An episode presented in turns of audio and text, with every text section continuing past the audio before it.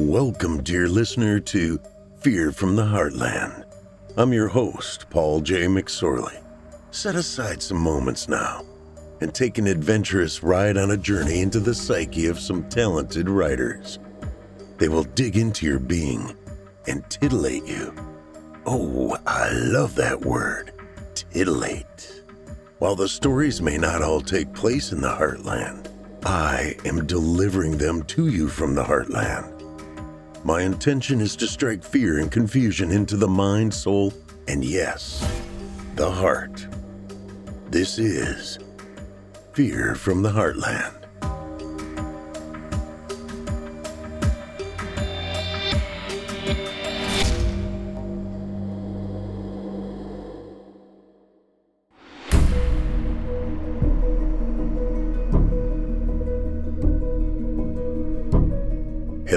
Heartlanders, and welcome to Season 2, Episode 17 of Fear from the Heartland. I'm your host, Paul J. McSorley. You're listening to the standard edition of this program. If you'd like to show your support and enjoy ad free versions of this and all our other episodes, as well as hundreds of tales from our audio archives dating back to 2012, visit simplyscarypodcast.com and click Patrons in the upper menu to sign up today to get instant access from our friends at Chilling Tales for Dark Nights. Thank you for your support. I'm somewhat of a goof, a cornball, wifey's term, not mine, and I'm cool with it. Here's one you can use in a group setting or with another individual to get a snicker, sometimes even a chortle. It works well when you have to leave someone or someone's and will return momentarily like when nature calls and relief is desired. Use your best Terminator voice. Channel your inner Arnold and say, You be Beethoven, I'll be Bach. Ouch! Segue, you ask? Tonight's story centers on a woman who comes Bach, and she really shouldn't. Or should she? Eli Pope will explain. Let's get after it. A man with the world on his shoulders is in desperate need of a good paycheck to help him out of a deep jam he dug himself into. A great paying job falls into his lap, and all he must do is drive from point A to point B in a couple of days. The hitch is, he only has one passenger with him the cadaver of a possible murder victim 17 years ago, and an escort of two cops in an Impala traveling behind him. What could happen? Answer the only damn thing he couldn't have seen coming. Come along for the ride of a lifetime with the wheelman named Jake. And now, for your indulgence, The Cadaver Transporter by Eli Pope.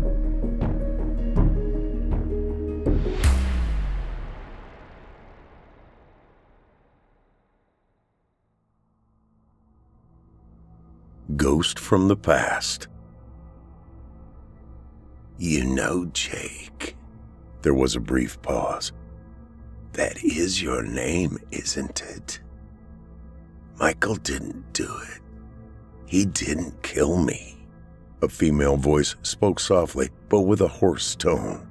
A voice that barely broke the sound of the hum of the car's tires rolling atop the highway underneath. The woman's words broke the silence that previously seemed to swallow the interior of the transport vehicle Jake was driving. The radio knob hadn't even been twisted to the on position yet. Jake always spent the first several hours driving in silence, clearing his thoughts before he became comfortable enough to let the music wash over what was left in his head. Today he'd been wrestling mentally with circumstances he had let himself get drawn into and the possible outcomes from such. Truth be known, he wasn't certain how long the voice had been audible, but he finally reached to the dash and checked the volume knob on the radio. He believed it must have somehow gotten turned up. These new damn digital electronics. Am I losing it? He questioned himself. Jake Hobart didn't immediately look over to the seat next to him. After all, he knew it would be empty. He was alone, unless you count the corpse in the casket behind him under the linen cover. He did eventually glance over to the passenger's seat, and yes, it was empty. Oh, well, that settles that he thought as he reached to flick the volume knob back down. He looked at the radio with question when he found the knob already turned to the off position. He knew he had been drawn from his internal thoughts by the sound of a woman's voice. This tickled his awareness now significantly. On the one hand, he was technically driving alone, nothing but a body in the back that had been buried for 17 years before he picked it up. But on the other hand, he wasn't accustomed to hearing voices speaking to him within an empty SUV, male or female. He glanced into the rearview mirror, scoping the interior briefly before returning his attention and gaze to the road ahead. He had been driving without rest for several hours now, having left New Braunfels, Texas, southwest of Austin. That was where the body behind him inside the sealed casket had been previously interred. There hadn't been much there, really. Typical Texas town in the middle of nowhere. The trip hauling the cargo would take him through Louisiana, Mississippi, Alabama, and Georgia before finally arriving in Charleston, South Carolina to deliver the body of a deceased woman to the morgue. He had heard another autopsy was ordered to be performed, but that wasn't any of his concern. His job was to deliver the package safely and without incident. He didn't really care about anything other than collecting the money at the end of the contract. He had hoped they would be done quickly and contract him for the return trip. The money was good and it was easy. Money was what he needed. The time to plan his future was a welcome bonus.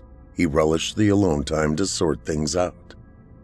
Jake's eyes began feeling on the heavy side now, but he knew his drive wasn't over for the day yet. It wasn't up to him when or where to stop for breaks or hotels to sleep.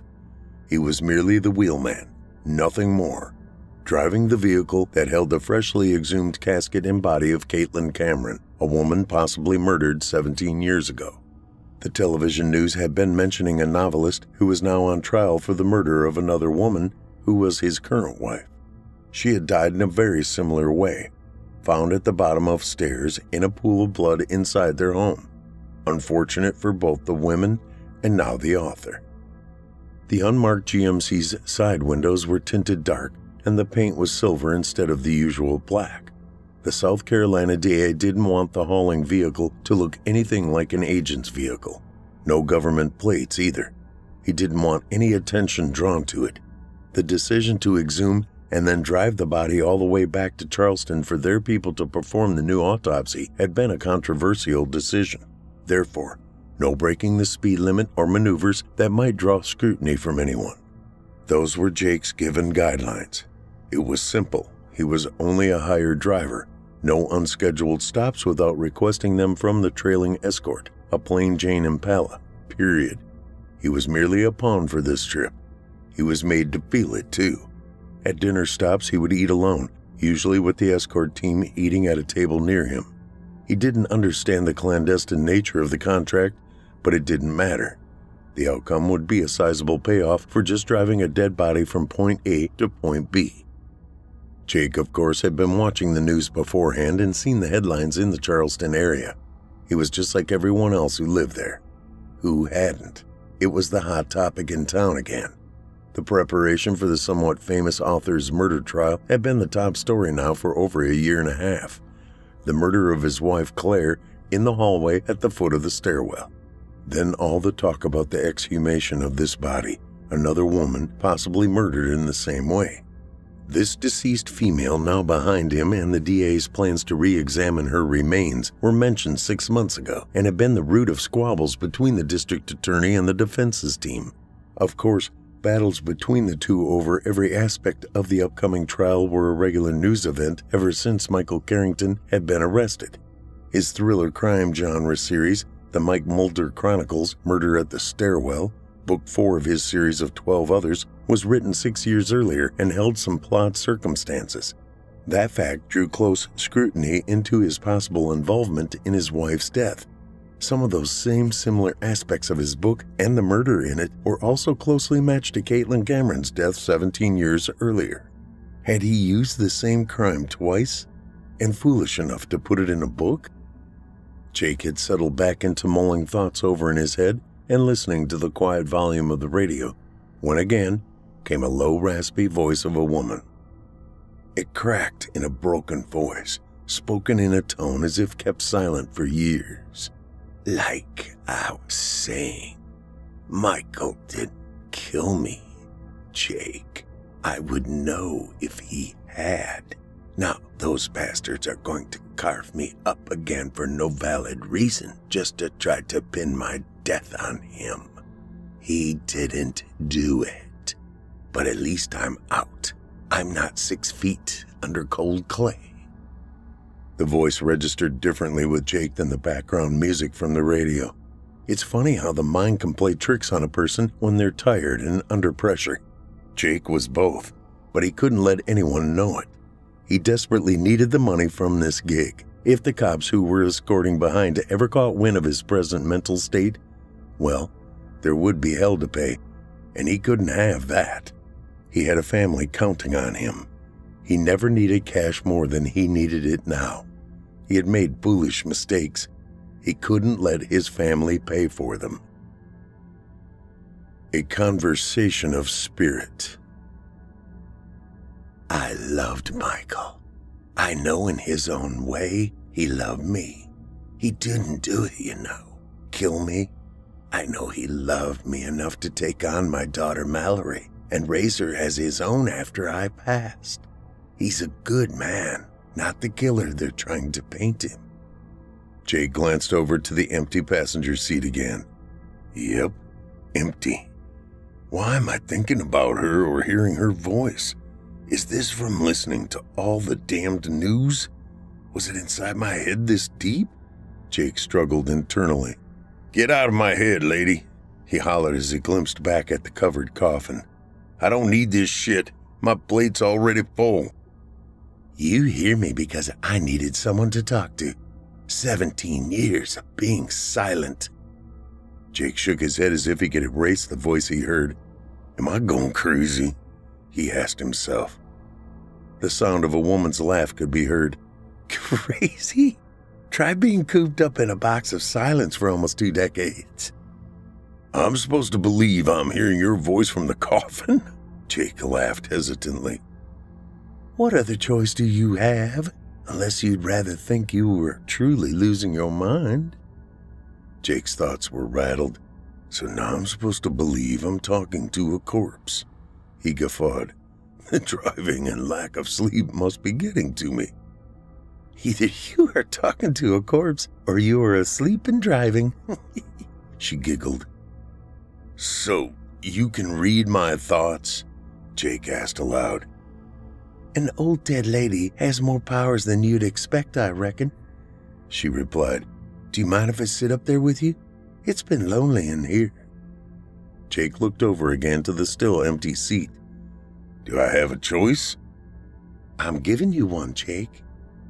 You'll have to forgive me, ma'am. I'm not used to conversing with someone who's been dead for 17 years. I guess I don't exactly know the proper protocol. I, uh, I guess I do have, um, have a question. No, Jake, I won't appear in my mummified state. I don't want you to crash and kill me again, now that I've somewhat broken free. The interior of the GMC became deathly silent as he attempted to coyly check his rearview mirror to see if the casket was still covered by a sheet. He felt a small bit of relief that maybe she could possibly make herself appear differently than she surely appeared within that damned box. Are you expecting to see the lid open, Jake? There was that light, raspy laugh again. His eyes shot back down to the road ahead. Is this satisfactory for your eyes to look at? She quietly asked. His eyes slowly turned to the passenger seat, praying he was imagining all of this. As he slowly turned and squinted through half open eyes, the seat was no longer vacant. Son of a bitch. The apparition, or ghost, or, well, appears to be alive and normal, beautiful in many aspects. She looks to be in her late 30s. He rationalized to himself. He quickly looked back to the road. Jake immediately followed with questions. Is this who you were when. He cleared his throat. uh, when it happened? And can they? The female voice giggled quietly, this time sounding less raspy. No, Jake. Your escorts nor anyone else can see me. Only you. More of an old dead lady's magic, I suppose. So, what do I call you? Mrs. Cameron or Jake asked. Oh, Jake, we have a lot of miles to share together. We don't need to be so formal, do we? Just call me Caitlin. That's the name I miss hearing a lot. Jake heard sniffles and started to turn to look at the ghost of Caitlin in the passenger seat, but his radio suddenly went off. It scared the shit out of him, making him jump. Come in, Jake. What in hell is going on up there? You're bouncing between the sideline and center line like the steel ball hitting bumpers in a pinball machine. You need a break? Come back. Uh, yeah, I. I may need to think about getting some coffee and a restroom break. Come back. Jake turned to Caitlin. I'm not sure if I'm falling asleep and daydreaming you and this or. Oh, I'm here, Jake, I assure you. I've been forced to be quiet for a long time, and I suddenly feel like a schoolgirl who's been grounded for months to my room. But now suddenly, I've been allowed in a room full of chatty Cathy's. I want to talk, talk, talk. Caitlin looked at Jake as her smile changed to a tear appearing to attempt to peek its wetness from eyes that no longer contained any moisture. I won't go back yet, not to that cold and cramped box. The sound of cries began, but then were immediately cut off by her own words. It was made with beautiful white satin as if it would be a comfortable place to spend an eternity nestled into. But it isn't. And I won't go back. Not yet, and maybe never. I need to talk. I need to feel real again. I want to experience the softness of a touch. Her hand began to reach toward the steering wheel, where Jake's hand grasped it tightly. I'm not going anywhere, Caitlin. I'll be back. It's just a break and a chance for the escorts to make sure I'm good to drive. Believe it or not, you are a very protected body. I'll be back. Caitlin's hand withdrew before contacting Jake's. I'll be with you, Jake. I'm not going back in the box, not yet, and I'm not letting you out of my presence.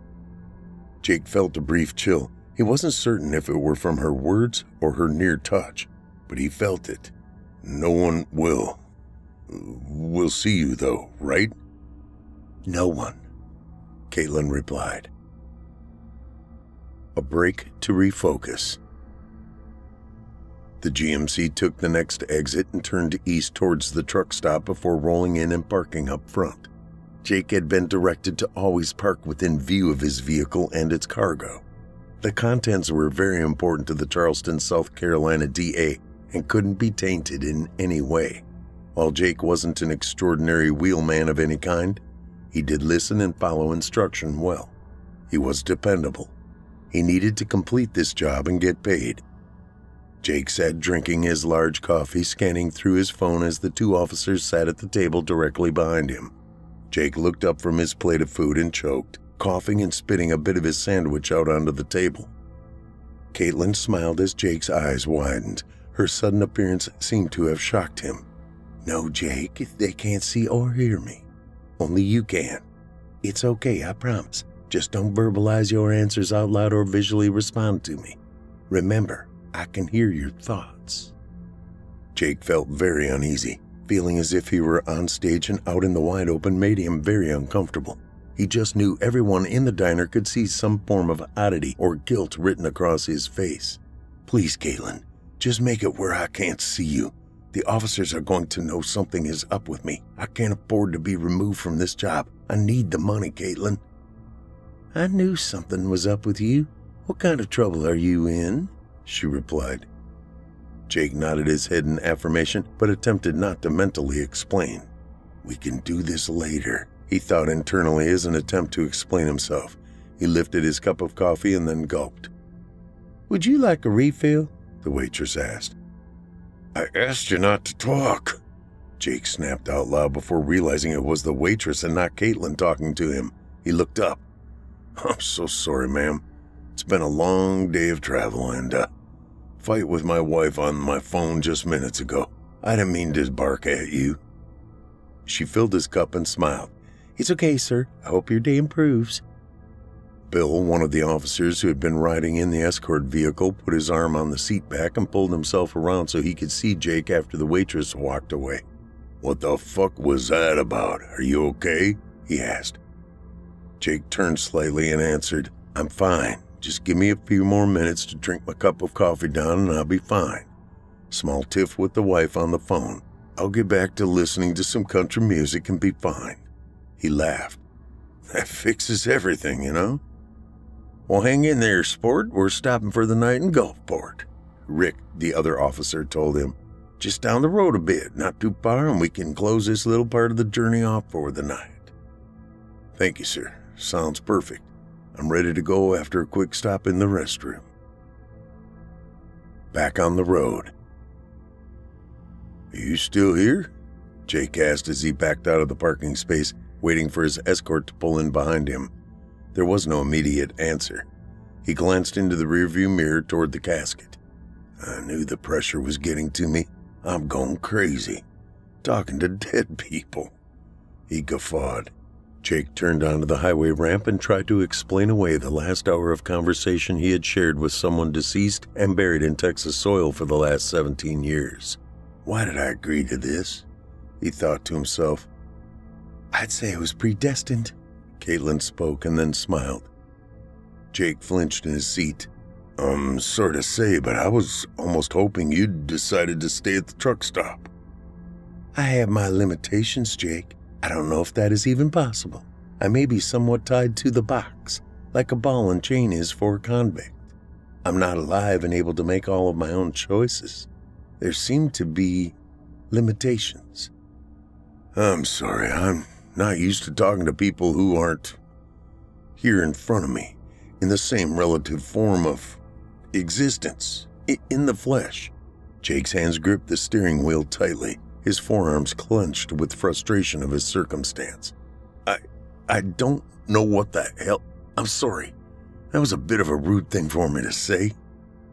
Caitlin's hand moved slowly once more toward Jake's. He felt the chill become colder the closer her hand moved to his.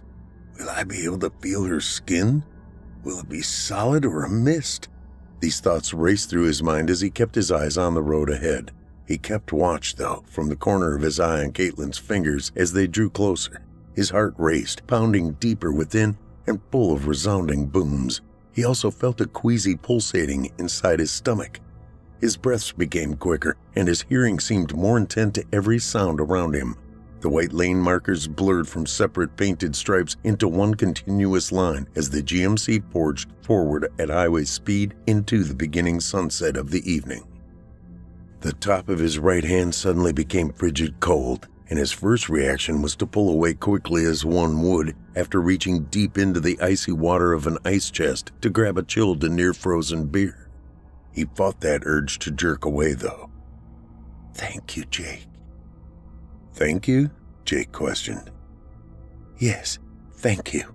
I appreciate you for talking to me, for letting me touch your hands and not pulling away. You're the first living human I've touched since I died all those years ago. You could never understand what this moment means or feels like, or what it's like to be locked in a tight, cold, and dark, silent box underneath the earth and clay for 17 years all alone. It may as well have been a thousand. I thought time would stand still forever with me trapped alone. I don't understand why I didn't pass to the next life. Maybe there isn't one after all? She squeezed Jake's hand as tight as she could without her fingers passing through his hand. Oh my God, the silence I've endured. She sighed. You've been so kind and considerate. I thank you for being so compassionate to my, um, circumstance. I can't imagine, Caitlin.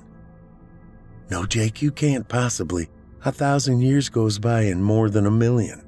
I know that doesn't make sense, I would have called someone crazy if I were to hear them make such a ludicrous statement before. Living it myself? She tried to snicker. Living it myself? It sounds like such a silly faux pas, doesn't it? It's been anything but living, Jake. I feel like a criminal locked away from humanity for something horrible I've done. Only, I haven't done anything to deserve this punishment I've been condemned to. I'm only guilty of possessing a body that gave out on me. An aneurysm. That's what it was, Jake. It wasn't Michael. Michael was sweet and caring with me. Me and my daughter. She began to whimper. My daughter, Mallory. Oh, how I long to see what she's become, what she looks like, her likes and loves, her disappointments and her accomplishments. I'd give anything. She sniffled. Her cold hand reached over again and grasped Jake's. I'd give everything. Jake glanced over to see Caitlin's sadness spread across her face. He noticed a distinct tiredness in her face, and while he tried to understand what she was explaining, there was, of course, no way to entirely comprehend her pain and anguish. He did, however, suddenly see a deep beauty within her. Soul or self, whatever one could call her, there was really no way to place a name on the entity that sat in the seat beside him. She was a shell, a beautiful shell of a life that ended without accomplishing the things she should have been allowed to see to their end. Watch her daughter grow into a woman, enjoy a grandchild, one more sunset or sunrise with a new love. He was able to begin feeling her pain and sorrows a little more clearly. She made him realize the importance of his family in this moment. She glanced over, and their eyes met briefly before he needed to return his view back to the road in front of them. Thank you, Caitlin. He spoke as his eyes remained straight ahead, never veering his glance as he continued. You've given me hope, and I wish I could return it back to you tenfold. She continued to watch his face, not turning away as he had needed to do. She watched the humanity within his demeanor, knowing she was indeed fortunate at this moment that her wheelman had ended up being Jake. He was an example of a strong, virtuous human being, and she began to feel an odd bond. She wasn't foolish enough to think the undead could bond with the living, but she felt his warmth briefly and reminded her of the life she had once been allowed. As she studied his face and body, she noticed his strong jawline. He was handsome. He was surely an outdoorsman, she could sense. Maybe it was his clothing or just a look he held within his eyes, but she felt he was strong in character and probably morality too. She wondered what kind of trouble he could possibly be in. The radio went off again. Jake hadn't noticed they were, in fact, only a few miles from Gulfport. He had watched the Gulf coastline appear and disappear on the passenger side of the vehicle as he drove and conversed with an oddly beautiful dead woman sitting in the passenger seat next to him. He was paying attention to driving without truly paying attention. He was surprised the radio hadn't gone off sooner from more erratic driving as he reached and picked it up. This is Jake. Go ahead. Jake, Rick here. The Marriott Courtyard is up ahead. We're checking in there for the night. You got room 110A. Go ahead and check in at the desk. It's under your name. You're relieved of duty until 8 a.m. tomorrow morning. We'll meet for breakfast at that time in the restaurant near the lobby before heading out for day two. GMC stays parked in front of your room for the night. No troubles, right? Yes, sir. Room 110A, 8 a.m. in the morning, and Roger on the no rides, no trouble. Out. There was brief silence in the cab of the GMC. Jake suddenly felt a bit uncomfortable. What about sleeping arrangements? Again, protocol of sharing a room with a dead woman was unknown. He wondered to himself, I wonder if there are two doubles or just where would Caitlin? There was a giggle that came from the passenger side of the vehicle. Jake turned. What's so funny? he asked innocently. You are Jake, remember? I can read your mind. Already worrying about what this old lady has planned for you tonight? Well, yes, you did say you weren't going back into the box. I suppose that even meant for a night's rest. No, I'm not going back in there, not even for a night. If you'd like and would feel more comfortable, I could go sleep on the beach. She was smiling when Jake glanced over to check her expression, which drew a similar smile across his lips. I'm not going to put you out on the street, ma'am. Oh, ouch. There's that formality again I thought we were past. I'm sorry, Caitlin. It was my shot at humor. I don't fare too well with that after driving all day, I suppose. He winked at her. You're a handsome man, Jake. Do you have a wife, kids? I thought you could read my mind, he quizzed. Limitations, Jake. While I can do a lot, I do have those silly damned limitations. I guess there must be some subject matter I'm unable to pry into. So, when are you going to fill me in on just what those limitations consist of? His statement drew a giggle from Caitlin. Never. I'd rather keep you guessing and on your toes. Besides, what fun would we have between us then? As the GMC pulled into the courtyard, he looked for a parking place close to 110A, knowing Bill's room would be next to it. I've got to go in and pick up the room key. Don't wander off, Caitlin. He smiled. I won't, if you promise to go for a walk on the beach with an old dead lady. Jake winked at her as he shut the vehicle's door. You don't really think I'd miss out on that, do you? That's always been on my bucket list. He grinned at her. We'll scratch that one off together after I get us checked in. Bill was getting out of the Impala that was parked next to Jake's GMC. Miss out on what? Bucket list? After I get checked in? He asked. You got someone in there with you besides the cadaver, or are you talking to it now? Bill chortled and Rick snickered. Jake looked over and pulled his cell phone away from his ear. What's that, guys? Just talking to the old lady. He returned the smile. Bill nodded, and Jake snuck a look back into the window of his car and winked at Caitlin. He then thought to himself, I couldn't make this crazy shit up. Good lord, I'm gonna need to see a damned good psychiatrist after this.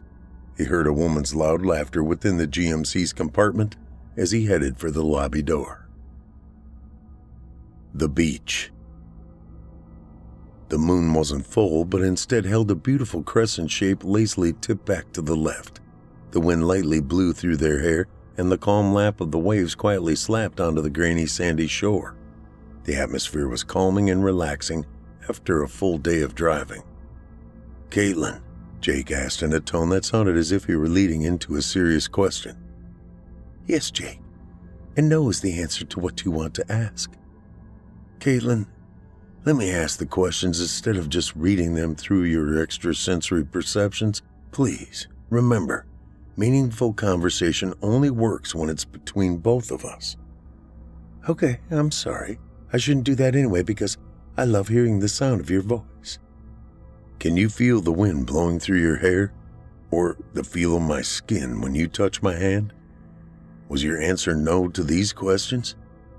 Jake, I have to count on my memory for such things. Honestly, I can't even hear your voice like you imagine I do.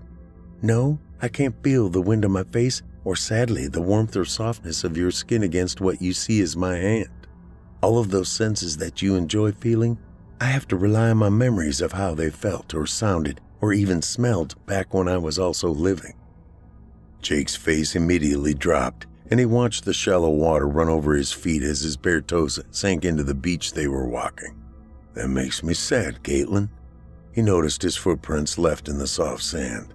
He looked over to where Caitlin was walking beside him and quickly spied that she left no imprints in the sand as her feet merely glided over the granules. He let out a sigh of grief. It's so easy for the living to take for granted the things we don't even take the time to acknowledge. It's depressing when it's thrown back in one's face. It's okay, Jake. I still get to enjoy being here with you. I'm getting to know someone I wouldn't have known otherwise. She reached over again to touch his hand, and her coldness encased his soft skin. And I'm not lying alone in that satin lined box beneath the Earth's frozen ground, and I'm thankful for that. I'm grateful that Michael is willing to pay a certain price to enable my temporary escape from that place. Jake glimpsed at Caitlin, questioning her statement. What do you mean, willing to pay a price? Oh, Jake, I already told you that Michael didn't kill me. I never said he didn't kill his wife. Suddenly, the only sounds Jake could hear was the sound of the ocean and the wind blowing through sea oats along the shallow dunes. His deep breath eventually overtook those sounds temporarily. Are you shocked, Jake? That's like asking if I see the moon overhead. Of course I do, and yes, I'm shocked. Why, Jake? Are you telling me that Michael killed his wife, but he didn't kill you, even though the circumstances are almost identical between the two events? The news even states that this book he wrote practically outlined the murders of the one you say never happened. I don't know that he killed his wife, Claire. I just know he didn't kill me. I knew him as an honest and loving man, not a murderer. But I wouldn't be here if the question of how his wife died wasn't being brought to light. I'd still be lying entombed in that god-forsaken hell-filled box for the rest of eternity. She sighed. But I'm not. I've escaped that place for now, and while not perfect, I'm back in the real world, walking down a beach holding the hand of a man who can see me, hear me, and appreciate me. Another sigh bellowed out, even though I know it will only be a temporary moment in time. She suddenly turned and drew herself even closer to Jake, clutching onto him and pulling herself tightly nestled in. He shivered instantly. And I can't even cry a single goddamn tear or feel the heat of your body and soul. Her body suddenly heaved. It's not fair. I just want my life back. I just want to feel something other than the cold and hollowness of death. I want to experience warmth and love so I can remember what it's like before. before. She made the sound of crying, but tears failed to be shed. Before I'm forced back into that satin lined wooden box and buried again deep in the dark, cold Texas clay. Forever. Caitlin's head dropped and she let go of Jake, wilting like a dried flower drifting to the sandy ground. I know I'll never get the chance to be let back out after they get their answers. I'll be forgotten again. She sniffed. Are you okay? I'm sorry, Caitlin. He knelt and put his hand on her shoulder and lightly squeezed. He remembered she had just told him she couldn't feel such a touch in the way he could. His hand grew colder before he leaned toward her ear and whispered, Caitlin, my wish is that you can remember how the light touch and squeeze on your shoulder feels from someone, a man, who is feeling something he didn't ever expect to experience, if that makes sense. Her eyes lifted, and even though she had been crying with desperation, her face was totally dry with no visible evidence of what should be wet soaked pain. I appreciate that, Jake. I believe you, and if I could, I would love you for it. The room. The two lay together on the bed, lights dim in the room. Jake was much too wired to be able to close his eyes and fall asleep. He tried not to think thoughts like, My God, I'm lying beside a woman who's been dead for 17 years and I'm okay with it. Caitlin laid quietly near the edge of the bed, trying not to be so close as to give Jake a chill. She also fought the urge to listen in on his internal thoughts. She attempted her best to give him space. She made a promise to herself to give him his privacy for the night. Jake quietly weighed in on his own personal trials he was up against, his life compared to the circumstances of Caitlin's. When thinking of what she was facing in her future compared to what he faced, he began to put values in line with where he thought they should be. He was certainly not always a person of nobility in the way he had conducted his life. He had done things the best way he could to take care of his family. He had made mistakes and recently borrowed money to try and parlay it into more so he could get his family out of debt. The pressure of that mistake was bearing down on him.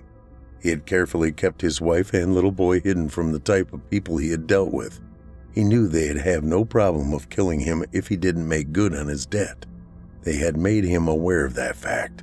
He had made contingency plans, of course, life insurance in case they did make good on their promises, he had almost accepted that outcome of dying, at least until he met Caitlin. Now, after seeing her break down from her personal hell, well, he was now scared of what afterlife he'd be dealt. The fear of dying he had finally led himself to come to terms with, that he could handle. But the cold fabric lined box, sunken into the earth for an eternity of silence and hollowness, this was a new mental challenge to overcome. He pictured his wife and little boy, he tried to picture their lives with him and without him, weighing which would be the best for them. That decision would need to be made soon. Time was not on his side. Caitlin quietly and very softly sat up and looked over at Jake's face. She witnessed the liquid tears exiting his eyes along with sighs and a look of what she remembered as being fearfulness. The look on her face betrayed the fact she had broken her personal promise of not intruding in on Jake's personal and internal thoughts. Caitlin's eyes obviously spoke of the pain she felt for Jake as she became aware of the struggles he was dealing with. She knew one thing after quietly observing Jake's thoughts and fears of his family's fate. That one thing was if she were still capable of owning her own heart and enjoying the feelings of such, that heart would be aching from being broken into pieces. The feelings she would be experiencing, if capable, would overwhelmingly swallow the emptiness she had been living the last 17 years. Jake's eyes opened slowly and he found himself staring into Caitlin's eyes. They looked differently at each other, each both having weighed in on the other's pain. They both looked at each other's unspoken feelings and shared that imagined pain together in silence. Jake woke up early and quietly told Caitlin he was going to breakfast and that they would be leaving by 8:30 a.m. sharp. Enjoy your breakfast, Jake. As he opened the door to the room, he looked back. I will. I wish you were able to remember how it tasted. I'm sorry. There is now a lot that I am aware of and sorry you are unable to enjoy. I want you to know, if it were possible, in a way that hadn't been too, um, you know, he fidgeted a second before continuing. I would have enjoyed making love to you last night. I feel that kind of closeness to you now. I know that sounds macabre and bizarre, and I really don't mean it to. I, uh. I. Shh. I know what you meant, Jake. You'll never understand just how much that means to me. You've been a perfect gentleman and friend. I wish you and your family the very, very best. Caitlin reached up and touched the gold chain around her neck, the key that had hung around her neck since even before her death. Security. She smiled as the thought flickered past. Hey now, you're talking like we're saying goodbye. We still have another day or day and a half together, plus the return. I'm sorry. He shook his head and covered his mouth. Just be in the GMC by 8:30. I don't want to leave you here. He smiled awkwardly as he pulled the door to a close. 45 minutes later, Jake threw his overnight bag into the GMC and climbed in. Not seeing Caitlin, he called out her name. Okay, if you want to play that game, come out whenever you're ready. I know you'll use your dead old lady powers to listen in my thoughts, and I'll surely hear a cackle of laughter pretty soon. He started the vehicle and began backing out, and then checked behind to make sure the escort was behind him as he pulled back onto the highway. Okay, Caitlin, I'm going to turn on the country music radio if you're not going to talk this morning. I know last night was weird and I'm sorry. I'll be more normal today, I promise, he said as he smiled and reached up to the radio, expecting his passenger seat to again gain a passenger once the music started. But it didn't. Leaving Gulfport. As the GMC led the Impala east toward Biloxi, Caitlin began to feel the pangs of what pain used to feel like. She had made up her mind she wasn't ever going back to that damned coffin. It didn't matter what happened to her if she wasn't forced to ever be locked away inside the satin lined casket and sunk deep in Texas clay ever again. The waves began to slowly wash up on the sandy beach. This time, as she walked out at the water's edge, she felt moisture rolling lightly around her ankles. She looked down and watched her toes dig deep into the soft sand before she spun around and looked down the beach she had just been walking. There were footprints left in the moist sand. She glanced all the way around, and to her surprise, there wasn't a soul to be seen. She smiled and felt her dry lips crack with pain and her cheeks widened with warmth from her grin. Those imprints in the beach were hers. She wasn't sure what was happening, but she felt the tickle of the strands of her hair blowing across her face from the light breeze. A breeze. She felt it. She continued her walk alongside the beauty of the Gulf Coast, hoping Jake and his family would be okay. She suddenly felt the pain of his absence. As a confused Jake pulled into the truck stop and parked for their first scheduled break, he felt a deep sadness. He missed his discussions with Caitlin, longing to hear her voice. Had he accidentally left her back in Gulfport? Or was she inside the sarcophagus in the back, ignoring him for some reason? No, Jake cried aloud. He knew she wouldn't be inside there. Caitlin, come out. Come talk to me, damn it. He twisted his body around to survey the surroundings of the GMC's interior. That's when he saw the flash of white on the floor. He turned back and spied a folded up piece of paper on the floorboard of Caitlin's side of the seat. He leaned forward, stretching to grasp it. It felt oddly heavy. A quick, loud series of taps on his window just about scared the crap out of him. He quickly cupped the folded paper as he reached with his left hand and pushed the power window button down. Yeah? What's up? I was just about to ask you the same. We don't have but about 15 minutes here, so I'd hurry about your business with the bathroom and drink. You need fuel? Uh, yeah, I'm sure I do. Let me hit the pisser and grab a couple of energy drinks for the road, and then I'll pull over to the pump. Don't buck around too long. They want us there early, if possible, Jake. Sure thing, Bill. Jake rolled the window up and slid the thick paper into his right pocket as he climbed out of the car. He'd look at it later. Before he climbed back into the driver's seat after placing the gas handle back into the pump, Jake scanned the view of the Gulf Coast that lay out in front of him. Thoughts of his walk last night with Caitlin jumbled through his mind before it then traced back to the situation he was facing personally about money and his family.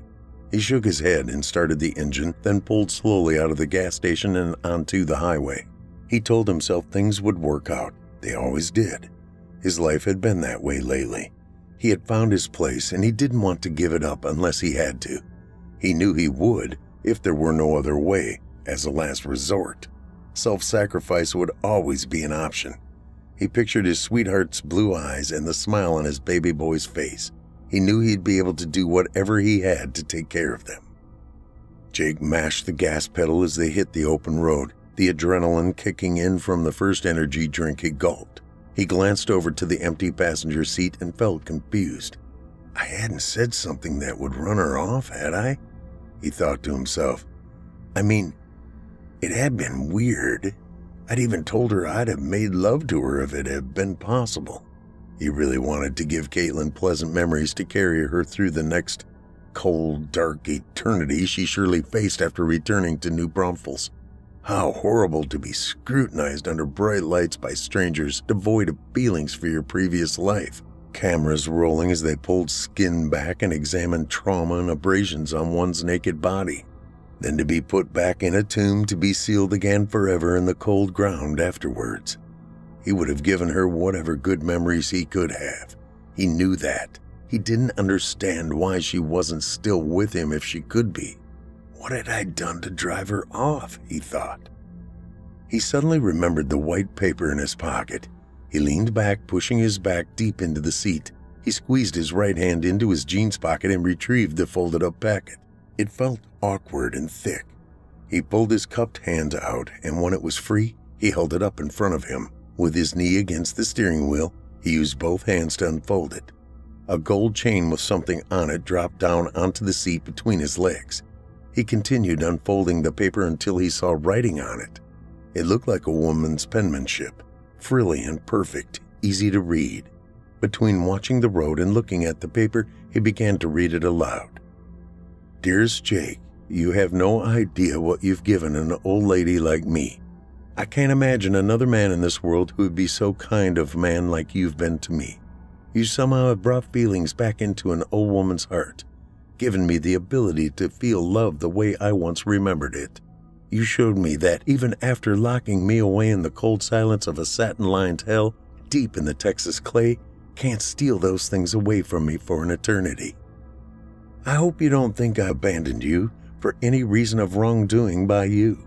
You've been nothing but kind and loving to someone that would be hard love in the state of circumstance you found me. I decided last night after watching you sleep that I was never going to go back willingly. I chose to spend being here as long as possible on the ocean beach we walked together on. It now feels like home to me. I know you have a family that loves you and depends on you. I know now you also have some serious problems of your own. I have the ability to give you the freedom you've given me. The key on the chain was something I had worn around my neck for years, even before my internment. I'm just glad Michael had me buried with it. It's the key to a large security box at the Bank of Texas in Austin, box 2801. The password to be allowed inside to access the box is I trust Michael 35. There is more than enough cash to surely solve your financial problems and give your family a new start. Take care of yourself, Jake. And know in a weird, macabre way, I fell in love with you. I too would have made love to you if things had been very different. Go love your family like there is no tomorrow because it's never promised. Please, just visit my gravesite in New Braunfels occasionally, just in case my plan didn't work and I'm forced to return. I'd love to hear your voice every now and then. Make it a family vacation. thank you again for a second shot. I love you, sweet Jake. For eternity.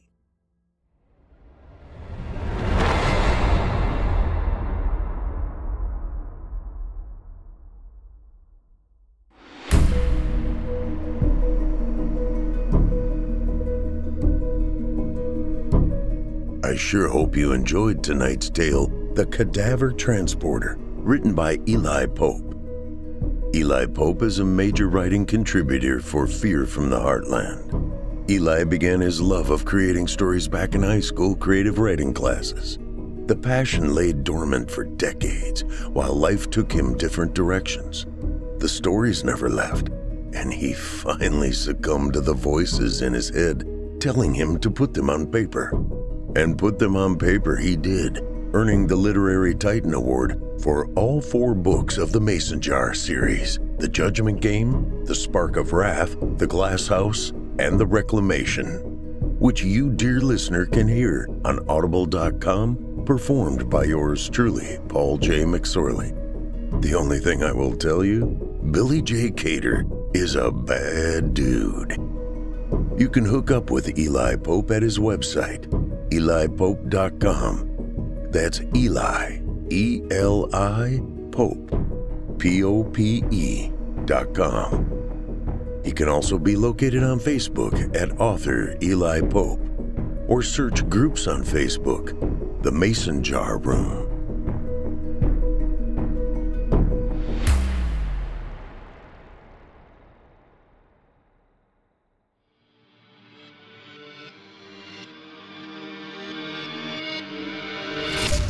If you enjoyed tonight's story, hosted by yours truly, Paul J. McSorley, you can search my name on Chilling Tales for Dark Nights on YouTube for additional previous stories. If you'd like to hear more lengthy tales, be sure to take a look at my audiobooks. Available now on audible.com or just visit paulsbooks.net. That's P A U L S B O O K S dot net. You can also find me personally on Facebook and Twitter.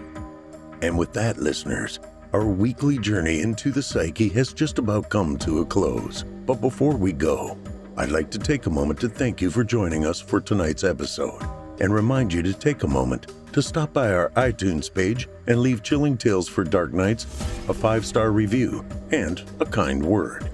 And follow us on Facebook, Twitter, and Instagram if you haven't already. And of course, subscribe to us on YouTube, where you can find an archive of our work going back to 2012. And consider signing up as a patron at our website, chillingtalesfordarknights.com, to show your support and get all of our content ad free. I'm your host for Fear from the Heartland, Paul J. McSorley. I've enjoyed the titillation tonight. Ooh, there's that word again. Thank you for joining me. Hope to see you again next week at Fear from the Heartland.